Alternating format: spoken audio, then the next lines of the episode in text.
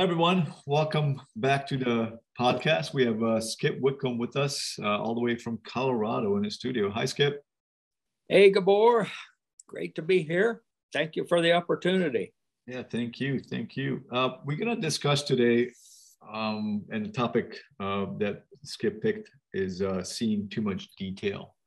And that's definitely something that I'm sure uh, many of you can relate to. I think all artists can. I mean, there's no I think everyone struggles with with this topic. So if you can give your insight on this to, to help help sure out there. Uh yeah, I mean you're right. I mean we all see too much detail. Uh, I've been doing this for 50 years now, and I still see too much detail. So it, I have to constantly remind myself to edit, edit, keep it simple stay with the simple shapes. Um, this is the, what what I try to say to myself is do the big prominent things first, and the little things will take care of themselves. You'll find that they're not necessary. Uh, there was we need we need to learn to see the silhouette shapes out there rather than that rather than thinking of say a stand of trees as a stand of trees think of it as a shape one contiguous shape with a defined edge to it. It will some edges will be hard some edges will be soft but it's one shape. Uh, uh, in order to explain this to students when I'm teaching a workshop, I'll often refer, make the analogy uh, of if I gave you a, a number five or gray, pardon me, gray piece of paper and a pair of scissors, and I said, okay, now describe, describe, cut out a shape that describes that tree line or the shape of that hill back there. What would you do?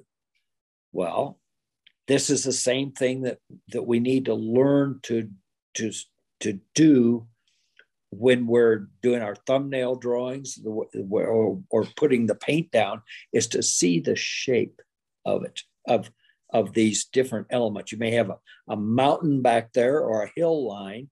That's one shape. And then right at the base of that may be a stand of trees. That will be another shape rather than giving these things names like tree,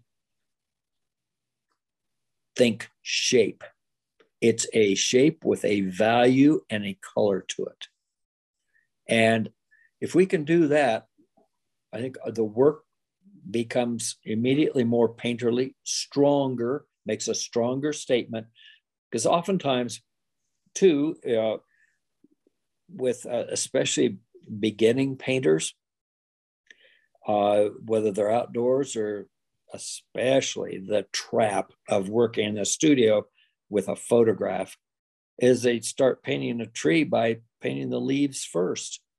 And that's that that immediately uh, weakens your entire statement rather than thinking of of again the shapes.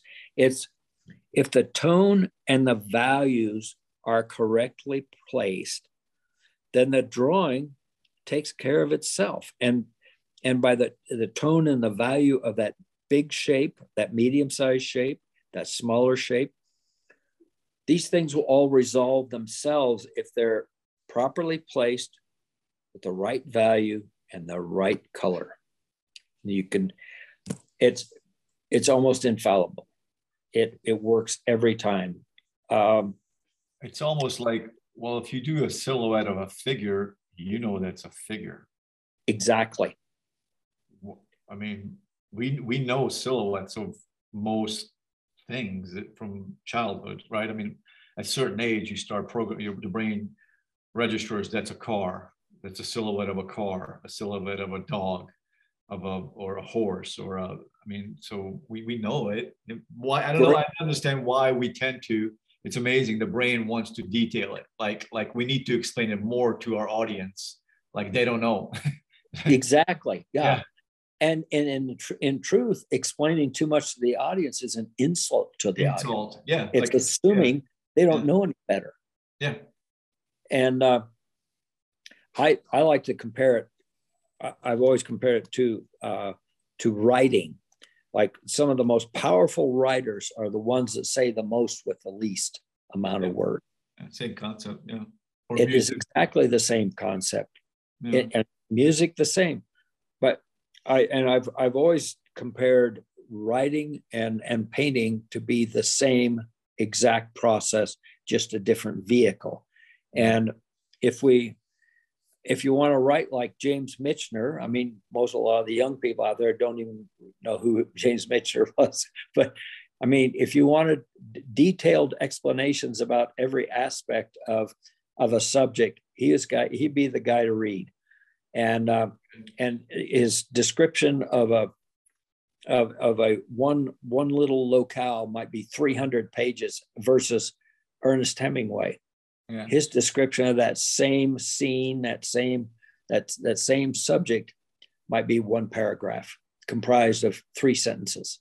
Yeah. This yeah. is the way we want to think as painters. And more is not better. Uh, I I can't remember if I'd mentioned this once before, but one of my one of my favorite observations uh, was by the great painter Harvey Dunn, and he said, "When you step back and you think this piece just needs one more thing, no, take one thing out and you'll have a stronger statement. This is a is the the, the philosophy behind just good strong paintings is generally less is more. The fewest number of shapes and accents you can place in that on that canvas, the stronger your statement will be. And the more stuff you add, the weaker it becomes. It's, someone that's listening to this that's new to painting and like, well, I can do that. I can put less. And I'm like, okay, go ahead, prove it to us. well, and and conversely, sometimes less is just less. yeah, less is just less. Yeah. Yeah. So exactly. so yeah, there's a there's a fine line in there that, that we all have to tread. But and I think so much of this, especially with aspiring painters, comes from uh, relying too heavily on photographs. And there's just subconsciously, we're afraid to violate that photograph. We think that because it's there, we have to put it in. And uh, and I've known really good outdoor painters uh, that will go unnamed, but that that even outdoors, they will put things in because they're there, there yeah. not because it contributes to the painting. Yeah. And you make a, you know, very discreetly make a comment, and and, uh, and uh, this painter would say, "Well, it's there. I have to put it in." Yeah. no, you don't. Fortunately, this this painter has moved beyond that now, and his his work is He's doing some beautiful, beautiful work. Uh, but it does it does circle back to that that thing of getting trapped with photographs and and being feeling obligated to put it in there because it's there. No, you're you're under you're under no obligation whatsoever. The, the same as as copying nature. No, you're under no obligation to copy what's in front of you. You can rearrange nature uh, to suit your composition and to simplify it. If something is cluttering it up, get it, take it out. Uh, that's that just again, you look for those silhouette shapes. That's your that's that will be your quickest um, solution to a strong statement. Uh, I had a, a, student some years ago, and uh, when I was talking to him about you know, don't name these things. Don't give them a name because you may have to get rid of them. Once you put a name on it, you then you feel obligated to it. It's like it's like ranchers don't name their cattle. I, I know, or, or your pigs. you know, exactly. Because you personalize them once Yeah, you name it. And we do this subconsciously. So just think of things as shapes, as a mass with a certain character to it. And as Gabor was saying, I mean, yeah, we as human beings recognize silhouettes. That's how we identify virtually our world around us, everything in our world around us.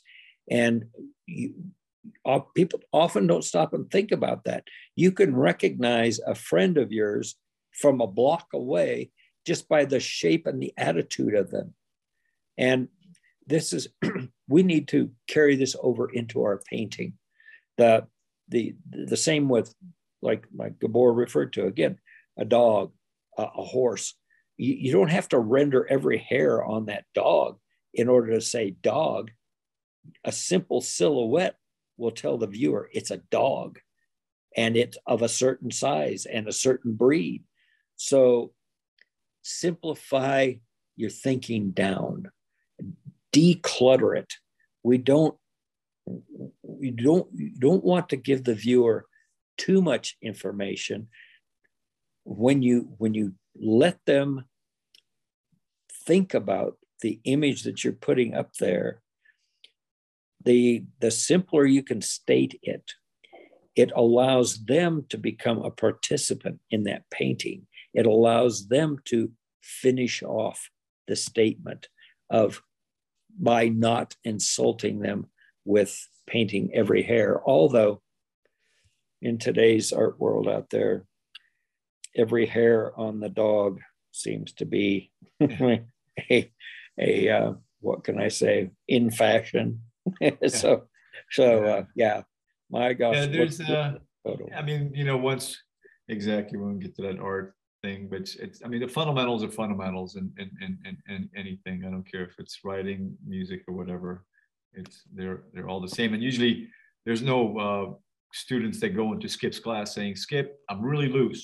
You know, I really want to tighten up. It's like, you know, it's not, it doesn't happen. yeah yeah i haven't heard it yet in 50 years i haven't heard that one yet yeah so it's the reverse i want to i want to make a simpler statement i'd like to uh, leave you with this thought and that is simplicity is the essence of design.